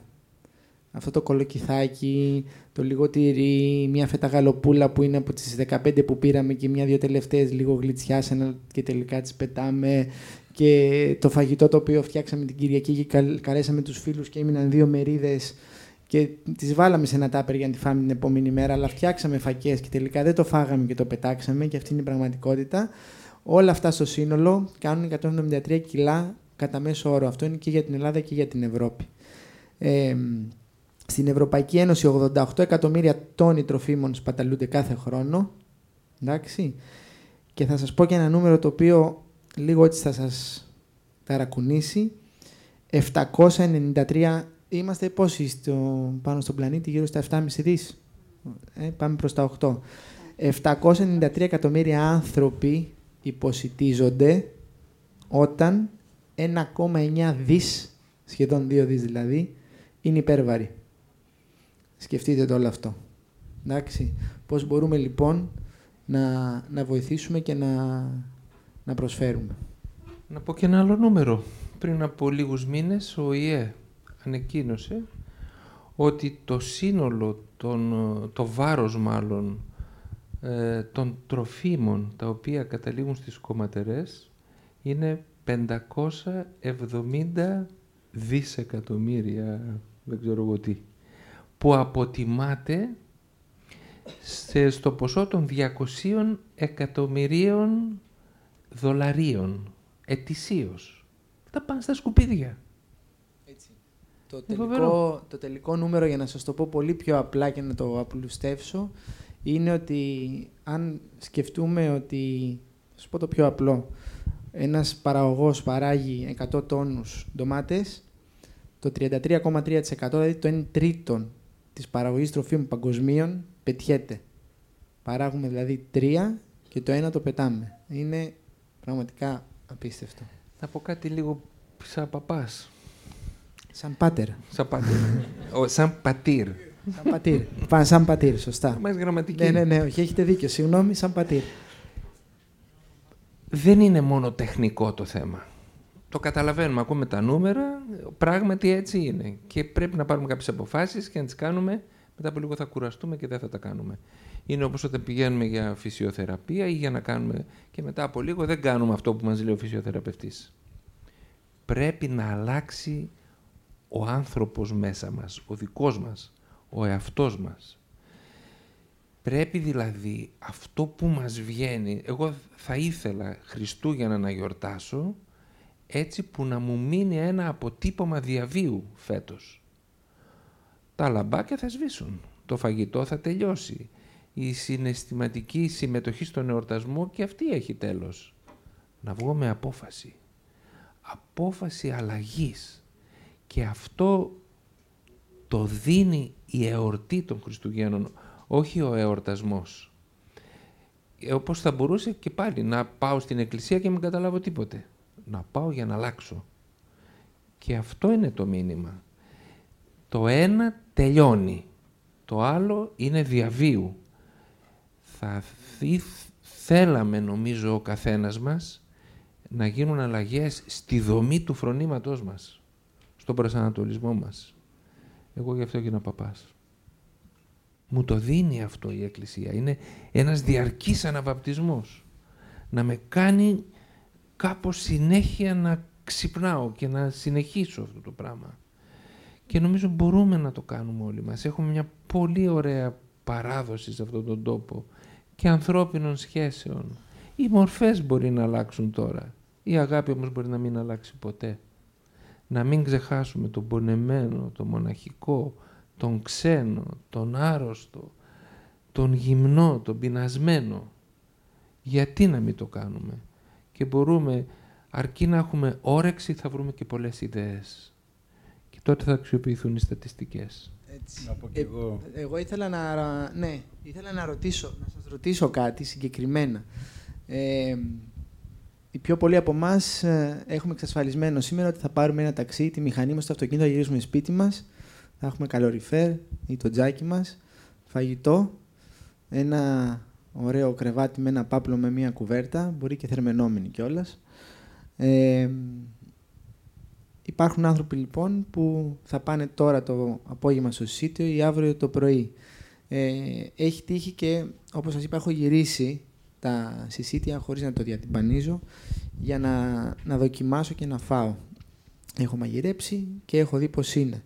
Θα ήθελα λοιπόν να σας ρωτήσω, μιας και είμαστε στους διαλόγους, είναι ο δεύτερος μήνας ε, που γίνεται και χαίρομαι πάρα πολύ για την πρωτοβουλία σας και περιμένω πώς και πώς να δω ε, ποιο θα είναι το επόμενο θέμα τον ε, Ιανουάριο του 2018. Έρχεται. Έρχεται; Σε λίγο η ανακοίνωση. Ήθελα λοιπόν να ρωτήσω, σε σχέση με τα συσίτια που έχετε πάει εσείς και έχετε φάει, να μας πείτε εντελώς μαγειρικά ε, τι είναι αυτό που έχετε δει, που έχετε δοκιμάσει; Θα, θα, θα απαντήσω όμως σε αυτή την ερώτηση. Ευχαριστώ. να απαντήσω στην προηγούμενη ερώτηση και να σας δώσω το πώς θα μας θυμόσαστε 365 μέρες το χρόνο. Όπως εσείς πεινάτε 365 το χρόνο, έτσι πεινάω και εγώ και τα αδέλφια μου στον δρόμο. Αυτό πιστεύω ότι κάθε φορά που πεινάτε να σκεφτόσετε ότι δεν πεινάμε μόνο Χριστούγεννα και Πάσχα. Εντάξει. Αυτό στην απάντηση της ερώτησης. Ε, έχω φάει σε πάρα πολλά συσίτια και ο οποίος κατέληξε να μιλήσω με εγώ. Εδώ πρέπει να παραδεχτώ το, το μεγάλο έργο της Εκκλησίας. Έτρωγα στους Άγιους Πάντες στην Καλυθέα. Ε, και όχι μόνο το φαγητό ήταν... Εκεί μαγειρεύουν οι γυναίκες. Οι γυναίκες. Ε, εδώ πρέπει να μιλήσουμε... Όχι, εθελόντριες. Ναι, ναι, εθελόντριες. Ναι. Όπως μαγειρεύετε στη σπίτι σας, μαγειρεύουν ακριβώς, ακριβώς το ίδιο πράγμα. Το φαγητό ήταν καλό, τέλειο. Αλλά πρέπει να πούμε και το σεβασμό προς τον άνθρωπο, έτσι. Εδώ δεν υπάρχει ουρές, δεν υπάρχουν σποξίματα, δεν υπάρχουν... Ε, ε, υπάρχουν αυτές οι κυρίες, χτύπα, χτύπαγα την πόρτα επί δύο χρόνια. Σταμάτησα να πηγαίνω όταν έπιασα δουλειά σχεδία, γιατί τώρα με το μικρό εισόδημα που έχω μπορώ να φάω μια πίτσα, μια μακαρονάδα. Ε, σταμάτησα γιατί προτίμησα τη θέση μου να την πάρει κάποιος άλλος που θα είχε περισσότερη ανάγκη από μένα. Και δεν πρέπει να ξεχνάμε και τον Κιαδά, το Δήμο Αθηναίων, με την καταπληκτική του πρόεδρο, την κυρία Ελένη Κατσούλη, οι οποίοι 365 ημέρες το χρόνο ασταμάτητα μοιράζουν φαγητό και εκτός από το φαγητό που μοιράζουν, η κυρία Κατσούλη μοιράζει ε, πολλά τρόφιμα σε οικογένειες, άπορες οικογένειες. Και αυτό γίνεται, σας λέω, 365 ημέρες το χρόνο. Τώρα είναι απλά τα πράγματα, δεν ξέρω αν έχετε δει στο, στα βίντεο και εδώ δέχεται τρόφιμα από όλους. Πάντα Πάσχα και Χριστούγεννα, πάντα γίνεται αυτό. Αλλά η πρόεδρός του και μετά τα Χριστούγεννα θα συνεχίσει να τρέχει για να βρει τα φαγητά να προσφέρει σε όλους αυτούς. Το σίγουρο είναι ότι όλοι έχουμε πλέον ένα κινητό, ένα λάπτοπ ή ένα PC, είτε στη δουλειά είτε στο σπίτι. Ε, μπορείτε πάρα πολύ εύκολα να γκουγκλάρετε για να μιλήσω λίγο και στην πιο νεανική, στην πιο θεολογική, θεολογική γλώσσα, ε, και να βρείτε στη δικιά σας περιοχή που μπορείτε να προσφέρετε. Είτε να προσφέρετε φαγητό, είτε να προσφέρετε ε, τρόφιμα, είτε να προσφέρετε θελοντική εργασία, χρόνο, ε, ε, στο να βοηθήσετε με το δικό σας τρόπο. Μπορεί να μην είναι μαγειρική, μπορεί να είναι κάτι άλλο, ε, αυτούς τους ε, ανθρώπους. Είναι πάρα πολύ εύκολο πλέον ε, να το βρείτε. Και θα ήθελα να συμπληρώσω ότι όλες αυτές οι δομές ή όλα αυτά που ακούτε στηρίζονται πάντα στους εθελοντές. Οι γιατροί του κόσμου που μας βοηθάνε πάρα πολύ είναι εθελοντές. Η κλίμακα είναι οι ψυχίατροι εθελοντές. Όλοι αυτοί, όλοι, όλα αυτά στηρίζονται στον εθελοντισμό. Έχω γνωρίσει απίστευτους ανθρώπους οι οποίοι έχουν παρατήσει τις δουλειές τους και τρέχουν παντού όπου τους χρειαστείς 24 ώρες το 24 ακόμα και το βράδυ αργά, μπορεί να δεις στον δρόμο να υποστηρίζουν τους ναρκωμανείς, να υποστηρίζουν όλο αυτόν τον κόσμο που χρειάζεται βοήθεια. Εθελοντές χωρίς κανένα όφελος. Αλλά ε, είναι πολύ σημαντικό να σε εξηγήσω, δεν μπορώ να το δώσω να καταλάβετε, τη χαρά που νιώθουν αυτοί οι άνθρωποι. Αυτό είναι το όφελος λοιπόν. Ναι, ο πρώτος... Είναι το όφελος στην ψυχή. Ε, στην ψυχή, γιατί όταν, όταν ε, άρχισα να πουλάω το περιοδικό δρόμο σχεδία, έλεγα ευχαριστώ πολύ, να είστε καλά και σταματάει ένας κύριος και μου λέει, όχι μου λέει, εσύ, εσύ να είσαι καλά, του λέω γιατί; Γιατί μου προσφέρεις, λέει, την ικανοποίηση να σου προσφέρω. Πολύ σημαντικό για μένα, εγώ τρελάθηκα. Και επίσης ε, ένα γρήγορο, πολύ θα σας το πω, ένα περιστατικό, όταν σταμάτησε μια τυφλή στη Συγκρού Φίξ, στην έξοδο Δράκου, που έλεγα το περιοδικό και είχαν περάσει 2.000 άνθρωποι και δεν ήμουν λίγο στεναχωρεμένο. Είχα πουλήσει μόνο ένα περιοδικό και σταματάει μια τυφλή με τον μπαστούνάκι και μου κάνει Πού είσαι, Πού είσαι, λέω Εδώ είμαι. Δώσε μου λέει ένα περιοδικό. Εκεί συγκινήθηκα, άρχισα να κλαίω και μου λέει Γιατί κλαις, το κατάλαβα αμέσως. Λέω: Περάσαν 2.000 άνθρωποι και δεν με είδανε και με είδατε εσείς με τα μάτια της ψυχής σας. Όχι, λέει, θα βρεθεί κάποιος λέει, μου το διαβάζει. Λέει: Με στεναχωριέσαι. ναι, οι άνθρωποι που μας υποστηρίζουν είναι αυτοί οι άνθρωποι που βλέπεις τη χαρά στο πρόσωπό τους τη στιγμή που σου δίνουν τα 3 ευρώ. Από τα 3 ευρώ το 1,5 ευρώ πηγαίνει κατευθείαν σε μένα. Το ξέρουν αυτό και μας βοηθάνε. Κύριε Σαμόλη, μετά έχετε φέρει περιοδικά; Μετά το ε, τέλος της όχι, όχι, δεν, μετά όχι. όχι; Νόμιζα δεν ότι τελικά το κλείσαμε. Κρίμα. Την επόμενη φορά που θα δείτε τον κύριο Σαμόλη ή κάποιον συνάδελφό του με κόκκινο ναι, γυλαίκο στον ε, δρόμο, θυμηθείτε Αυτό που, αυτό την που ήθελα να σας πω, να μοιραστώ μαζί σας είναι τη μεγάλη επιτυχία της σχεδίας, το καινούργιο περιοδικό που θα βγει τώρα, 27 Δεκεμβρίου, ο Πατριάρχης Βαρθολομέος δίνει μια αποκλειστική συνέντευξης σχεδίας, στέλνει το μήνυμά του, το πρωτοχρονιάτικο μήνυμά του και αναφέρει πολύ συγκινητικό για μένα, τρελάθηκα όταν το διάβασα, ο Χριστός, ο πρώτος άστεγος Θεός. Αν είστε κάπου κοντά σε κάποιο σταθμό και δείτε αυτά τα κόκκινα γυλαίκα, πάρτε το. Το διάβασα λίγο και πιστεύω ότι θα συγκινηθείτε πάρα πολύ διαβάζοντας με αυτά που λέει ο Πατριάρχης Βαρθολομέος. Να διορθώσω λίγο τον Πατριάρχη. Ο Χριστός, ο μόνος άστεγος Θεός. Ε, ε, τώρα δεν θυμάμαι αν είχε ο μόνος ή αυτά. Να ρωτήσω αν υπάρχουν ερωτήσεις από εσάς που είστε εδώ μαζί μας. Παρακαλώ, ο, ο κύριος. Εγώ δεν θα ήθελα να κάνω ερώτηση. Αν μου επιτρέπετε, θα ήθελα να ενισχύσω τα όσα είπατε με δύο μόνο κουβέντες. Σε ό,τι αφορά τη σχεδία, ε, όσοι δεν το έχετε πάρει ποτέ στα χέρια, σας, στα χέρια σας, να ξέρετε ότι δεν είναι ένα περιοδικό που το παίρνετε απλά για να βοηθήσετε κάποιον που έχει ανάγκη. Είναι ένα περιοδικό το οποίο έχει ε, μεγάλη παράληψη, φοβερή μεγάλη, παράληψη. από εξαιρετικούς ε, δημοσιογράφους με καταπληκτικές αναλύσεις και για την κοινωνία και για τη διεθνή επικαιρότητα και συνεντεύξεις πάρα πολύ καλές. Εγώ, λόγω της εργασίας μου, έχω ασχοληθεί με την ε, σχεδία. Επίσης, να πω ότι οι αόρατες διαδρομές, όπου και εκεί βοηθάτε οικονομικά τους ανθρώπους της σχεδίας, έτσι, σωστά δεν λέω; Ναι, ναι, το, περίπου, να σας πω, το 50% περίπου πηγαίνει Να σας πω σεβασμιότατα ότι όταν έκανα την αόρατη διαδρομή, ε, η, ο κόσμος που την ακολουθούσε ήταν ορθόδοξοι ιερείς από την Ολλανδία, που είχαν έρθει στην Ελλάδα μαζί με 16χρονους και 17χρονους από την Ολλανδία ε, και το λέω για να το τονίσω ότι είναι μια πολύ δυνατή επιλογή για όσους έχετε παιδιά από 15-16 ετών και πάνω να κάνετε αυτή την, ε, τις αόρατες διαδρομές για να δείτε πραγματικά μια άλλη Αθήνα και να πάρετε ένα ε, ξεχωριστό μήνυμα. Και για την Εθνική Αστέγο να πούμε ότι σε ό,τι αφορά το ποδόσφαιρο ότι έχει φέρει παγκόσμιο τίτλο στη, στην Ελλάδα. Το τίτλο ήθους. Ακριβώς. λοιπόν, απλά θέλω να το, να το ενισχύσω, διότι πρέπει ίσως μέσα να βάλουμε πολύ δυνατά ότι η κινητήριος δύναμη είναι η αγάπη. Και η αγάπη είναι για τον εξής λόγο και χριστιανικά, πιάνω το σεβασμιότατο διότι ο Θεός αγάπη εστί, και γιατί δεν είναι απλά η ελεημοσύνη το να δώσουμε τα 3 ευρώ. Δηλαδή, καμιά φορά ίσως και εμείς ψάχνουμε το άλλο θύμα. Να πούμε, Α, εντάξει, έδωσα 3 ευρώ, πήρα τη σχεδία, μια χαρά την έκανα την καλή μου πράξη σήμερα. Ε, είναι ένα πολύ δυνατό και μάλιστα στην κρίση του τύπου που υπάρχει, σε όλα αυτά που υπάρχουν στα περίπτερα, είναι ένα καταπληκτικό περιοδικό που αξίζει να υπάρχει στο σπίτι. Εγώ και θα δείτε, θα το αναζη... όσοι το πάρετε μια φορά, θα ρωτάτε τον άνθρωπο της σχεδίας πότε βγαίνει ε, το επόμενο.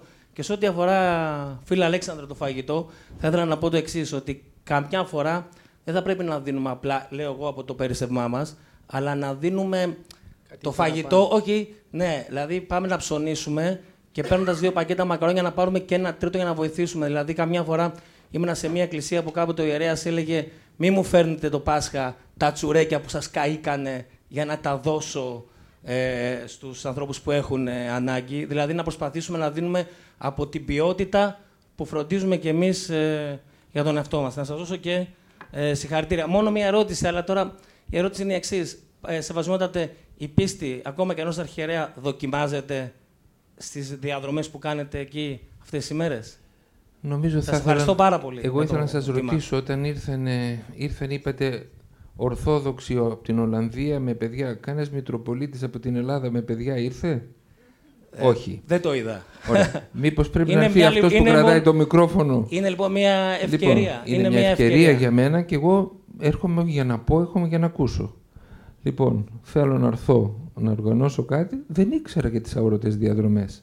Θα πρέπει λοιπόν πρώτα να περάσω από τις αόρωτε διαδρομές και μετά να σας πω αν κλονίζεται η δική μου πίστη. Και εμένα, η πίστη μου, εγώ παλεύω με την πίστη μου, αλλά χαίρομαι γιατί βγαίνω λίγο νικητής κάθε φορά. Έχω μάθει να αμφισβητώ τα θεμέλια μου και δεν το φοβάμαι. Το κάνω και το χαίρομαι. Εκεί που πονάει το πράγμα φαίνεται η αλήθεια. Εγώ λοιπόν θα ήθελα και να σας ρωτήσω παράλληλα, τι θα περιμένατε από μένα που βρίσκομαι δίπλα σας, τι θα μπορούσα να κάνω; Πέστε μου για να με ξυπνήσετε και εμένα. Τίποτα. Το, τίποτα. Το μόνο που θέλω από εσά. Στι αόρατες διαδρομές το κάνω. Είναι... Ε, εντάξει, αυτό είπα, θα το κάνετε. Εγώ το μόνο που θα ήθελα από εσά και όχι μόνο από εσά, από, και από τον κόσμο είναι την αγάπη σας. Τίποτα άλλο περισσότερο. Προσδιορίστε την λίγο. Δηλαδή, να σας εξηγήσω ακριβώς. Δεν θα σας πω ότι σας αγαπώ και δεν θα σας όχι, όχι, όχι, όχι. να σας εξηγήσω ακριβώς τι εννοώ. Μένω σε ένα ξενώνα έτσι, και οπωσδήποτε εκεί μέσα δεν είναι και τόσο ευχάριστα για μένα να μένω. Βγαίνω στον δρόμο 10 ώρες την ημέρα, όχι επειδή πουλάω πολλά περιοδικά, αλλά επειδή έχω επαφή με τον κόσμο. Αυτή η καλημέρα που θα μου πούνε, εγώ εισπράττω την αγάπη του κόσμου. Καταλάβετε, δεν χρειάζομαι τίποτα περισσότερο από αυτό. Βέβαια, εντάξει, και να αυξήσουμε λίγο του πελάτες μας και αυτό, και αυτό είναι μέσα. Αλλά όμως ε, περισσότερο χρειάζομαι την αγάπη σας και πιστεύω ότι αυτό είναι και το καλύτερο ρόλο, γιατί ε, εγώ δεν είμαι πιο κατάλληλος να σας μιλήσω, αλλά είμαι πιο κατάλληλος να σας πω ότι στην εκκλησία τρώγα δύο χρόνια. Και οι παπάδες εκεί με είχαν στα όπα και στα όπα. Όταν τους είπα ότι έμεινα και άστεγο, γιατί λίγο πριν μείνω, μείνω άστεγο, άρχισα να τρώω, οι κυρίες μου βάζουν και διπλή μερίδα. Εκμεταλλεύτηκα και λίγο. Πήγαινε και στον Αγίο Νικόλα όταν είχε καλύτερο φαΐ. Το εκμεταλλεύτηκα γι' αυτό λίγο. Αυτή είναι η εξομολόγηση των Χριστουγέννων. να, να, συγγνώμη, να, να παρέμβω λίγο, γιατί έλεγε και στο βίντεο ο κύριος Σαμόλης ότι είναι μια ιδανικά προσωρινή δουλειά, η δουλειά του πολίτη της σχεδίας, για να μπορέσει κανείς να κάνει το επόμενο βήμα και να βελτιώσει τους όρους της ζωής του. Και για να δανειστώ λιγάκι την παροιμία αυτή η κινέζικη, νομίζω είναι που λέει ότι μην μάθεις σε κάποιον άνθρωπο, μην του δώσεις μόνο να το ψάρει, μάθε του να ψαρεύει. Ναι, ναι. Μήπως μπορεί η Εκκλησία να κάνει ένα θαύμα, λοιπόν, να γεμίσει περισσότερα ψάρια τη λίμνη μας. Ωραία. Το πήρα το μήνυμα. Ευχαριστούμε πάρα πολύ. Εγώ θέλω ξέρω αν τα λέω στα σωστά αυτιά. Ότι... Μια σκέψη μοιράζομαι. Να απαντήσω, να απαντήσω και λίγο. Ένα, ένα λεπτό ναι, να απαντήσω και στον κύριο εκεί πέρα, γιατί και εγώ στην αρχή νόμιζα ότι ο κόσμος τους πρώτους μήνες ερχόταν για να πάρει το περιοδικό και μου δίνει τα 3 ευρώ για να με βοηθήσει εμένα.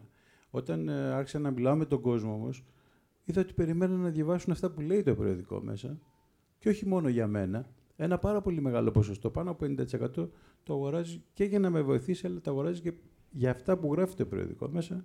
Ε, είχα μείνει άφωνος λίγο, αλλά μετά το συνήθισα. Τώρα είμαι πλέον τρία χρόνια και το έχω συνηθίσει. Εγώ πάντως αυτό που θα ήθελα να πω, γιατί είναι καλό να σκεφτόμαστε δημιουργικά ε, θα προσκαλέσω το σεβασμιότατο Μητροπολίτη... Θα με χοντρίνεις, Όχι, τώρα το λέω λίγο πιο επίσημα. Θα προσκαλέσω λοιπόν το σεβασμιότατο Μητροπολίτη Μεσογείας και Λαβριωτικής. Ε, το 2018 θα κάνουμε ένα ή δύο session μαζί. Θα μαγειρεύω ή θα τρώω; Όχι, θα μαγειρέψουμε, θα μαγειρέψουμε μαζί ε, με φαγητά τα οποία ίσως να έχετε κάνει και στο Άγιο Όρος ή ε, σε κάποιες διαδρομές της ζωής σας. Θα κάνουμε μαζί τις συνταγές, θα τις γράψουμε, θα τις φωτογραφίσουμε και θα τις προσφέρουμε στο περιοδικό σχεδία για να τις βάλουν μέσα να τις τυπώσουν με το περιοδικό. Νομίζω ότι Είμαι είναι Σας αρέσουν αυτές οι συνέργειες. να, να σας κάνω και μία ερώτηση, γιατί έχουμε λάβει και άλλες ερωτήσεις και στο ιντερνετικό μας μέσο. Ε, δεν έχουμε το χρόνο να τις απευθύνουμε όλες δυστυχώς ε, και θέλω να πάρουμε και άλλη ερώτηση από το κοινό αν υπάρχει πρωτού ολοκληρώσουμε. Αλλά μία από αυτές τις ερωτήσεις, ε, σεβασμιότατε, η, με, μια μερίδα της νεολαίας μπαίνει στην εκκλησία τις μέρες αυτές, ενώ η πλειοψηφία της αναλώνεται στα ρεβεγιόν. Πώς μπορεί η Εκκλησία να βοηθήσει τη σύγχρονη νεολαία να αγγίξει περισσότερο το πνεύμα των Χριστουγέννων; Μήπως πρέπει να απλοποιήσει το λόγο της; Το δεύτερο οπωσδήποτε είναι σωστό, το να απλοποιήσει το λόγο της. Εγώ προτείνω και θα το κάνω, να έρθει η νεολαία να κάνουμε τις αόρατες διαδρομές σε ευθετότερο χρόνο για να μπορέσουμε όταν θα έρθουν τα επόμενα Χριστούγεννα να είμαστε καλύτεροι αντί να πάμε στο Ρεβεγιόν. Κυρία Πορνάρα, παρακαλώ, από την ε, Καθημερινή.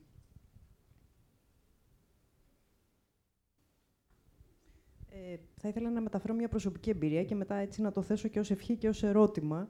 Το 2005 πήγα για πρώτη φορά στην Αμερική με μια υποτροφία. Και ήταν άνθρωποι από το δημοσιογραφικό, πολιτικό και επιχειρηματικό κόσμο, νέοι άνθρωποι, που θα μάθαιναν την Αμερική. Δεν είχε ξαναπάει κανένας από εμάς. Η πρώτη λοιπόν επαφή ήταν ότι μας βγάλαν έξω το βράδυ σε ένα συσίτιο να μαγειρέψουμε μαζί με τους ανθρώπους που το οργάνωναν και να το μοιράσουμε. Και μου έκανε τρομερή εντύπωση ότι εκεί που μαγειρεύαμε όλοι, άγνωστοι μεταξύ μας Ευρωπαίοι και οι άνθρωποι που οργάνωναν το συσίτιο, ο ένας ήταν ανώτατος εισαγγελέας, ο άλλος ήταν οικονομολόγος, ο άλλος ήταν δικηγόρος. Μιλάμε για ανθρώπους πρώτης τάξης επαγγελματικά, που θα σκεφτόσουν ότι δεν έχουν χρόνο να δουν τη γυναίκα τους, όχι να μαγειρέψουν. Και νομίζω ότι αυτή η εμπειρία για μένα ήταν τόσο καθοριστική που αγάπησα την Αμερική. Δηλαδή, ό,τι αρνητικό και να είδαμε μετά, ήταν αυτό που μου προδιέγραψε τη σχέση μου με μια χώρα η οποία υπάρχει ακόμα. Ήθελα λοιπόν να ευχηθώ, γιατί νομίζω ότι στην Ελλάδα έχουμε μείνει λίγο πίσω. Μεγάλες εταιρείες, ε, ακόμα και μεγάλες εφημερίδες, ακόμα και μεγάλα κανάλια, νομίζω ότι θα έδιναν το καλό παράδειγμα αν οι εργαζόμενοι τους κάποια στιγμή έκαναν μια τέτοια δράση. Πιστεύω δηλαδή ότι και για μας που εργαζόμαστε εκεί και για τους ανθρώπους που μπορεί να έχουν μια θέση επαγγελματική, αυτού του είδους η τριβή είναι κάτι πάρα πολύ αναζωογονητικό και πάρα πολύ δοτικό, που σου αλλάζει όλο, όλο τον τρόπο που βλέπεις μετά. Ε, θα ήθελα λοιπόν πάρα πολύ να βλέπω μεγάλες εταιρείες, γνωστές εταιρείες, γνωστές εφημερίδες, ε, πράγματα τα οποία όλοι ξέρουμε και ε, προτιμάμε να διοργανώνουν τέτοιες δράσεις. Θεωρώ ότι θα κάνει πολύ μεγάλη διαφορά. Ευχαριστώ πολύ. Να σας πω ε, ότι πολλές μεγάλες εταιρείες κάθε μήνα πηγαίνουμε και πουλάμε το περιοδικό «Δέχονται ένα πολιτή» και εμείς πηγαίνουμε με τη σειρά μας και έχουμε πολιτές που πηγαίνουν σε όλες τις μεγάλες εταιρείες. Θα θέλαμε σε περισσότερες, θα θέλαμε σε όλες, αλλά αυτό είναι, δεν είναι σε μένα να το απαντήσω. Αλλά πηγαίνουμε σε μεγάλες εταιρείες και πουλάμε το περιοδικό, πάντα μας θυμούνται. Ε, αν πούμε ότι τουλάχιστον θα πάρω εγώ το κομμάτι των εταιριών των τροφίμων ε, μια μέση εταιρεία μπορεί να έχει ένα marketing budget από 1 έως μπορεί και 5 και 10 εκατομμύρια ευρώ το χρόνο με 100-150 υπαλλήλους. Ε, 3 ευρώ επί 150 είναι 450 ευρώ. Άντε, να τα στρογγυλοποιήσω 500.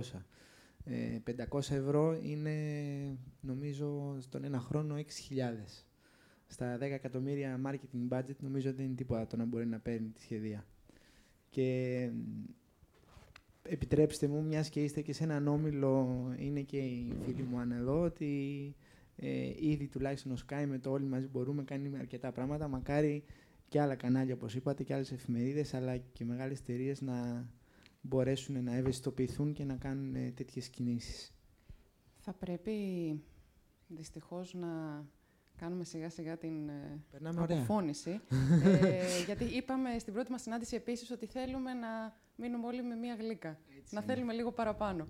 Οπότε, επιτρέψτε μου, σεβασμιότατε, Αλέξανδρε, κύριε Σαμόλη, να σας ευχαριστήσω και εσάς που ήσασταν εδώ μαζί μας και όσους μας ε, παρακολουθείτε και διαδικτυακά. Να σας ευχαριστήσουμε που ήσασταν μαζί μας αυτούς τους δεύτερους διαλόγους μας. Να σας πούμε ότι οι τρίτοι μας διάλογοι θα γίνουν στις 18 Ιανουαρίου και σύντομα θα μπορέσουμε να σας πούμε περισσότερες πληροφορίες και για το θέμα της επόμενης εκδήλωσης μέσα από το site του Ιδρύματος snf.org. Για να κλείσει τώρα η εκδήλωση μας πιο, ακόμα πιο γλυκά, θα καλωσορίσουμε την παιδική χοροδία της Εθνικής Λυρικής Σκηνής, που θα τραγουδήσει για περίπου 20 λεπτά. Για όσους μας παρακολουθείτε από το ίντερνετ αυτή τη στιγμή, θα παραμείνουμε σε ζωντανή σύνδεση για τα πρώτα τραγούδια που θα ερμηνεύσουν τα παιδιά. Στη συνέχεια όμως θα χρειαστεί να αποσυνδεθούμε γιατί υπάρχουν κάποια ζητήματα πνευματικών δικαιωμάτων της μουσικής ε, στο live streaming. Σε κάθε περίπτωση από απόψε θα μπορείτε να δείτε και όλο το υλικό αναρτημένο στον ιστότοπό μας. Σας ευχαριστούμε πάρα πολύ όλους. Καλά Χριστούγεννα. Εμείς ευχαριστούμε. Καλές γιορτές σε όλους.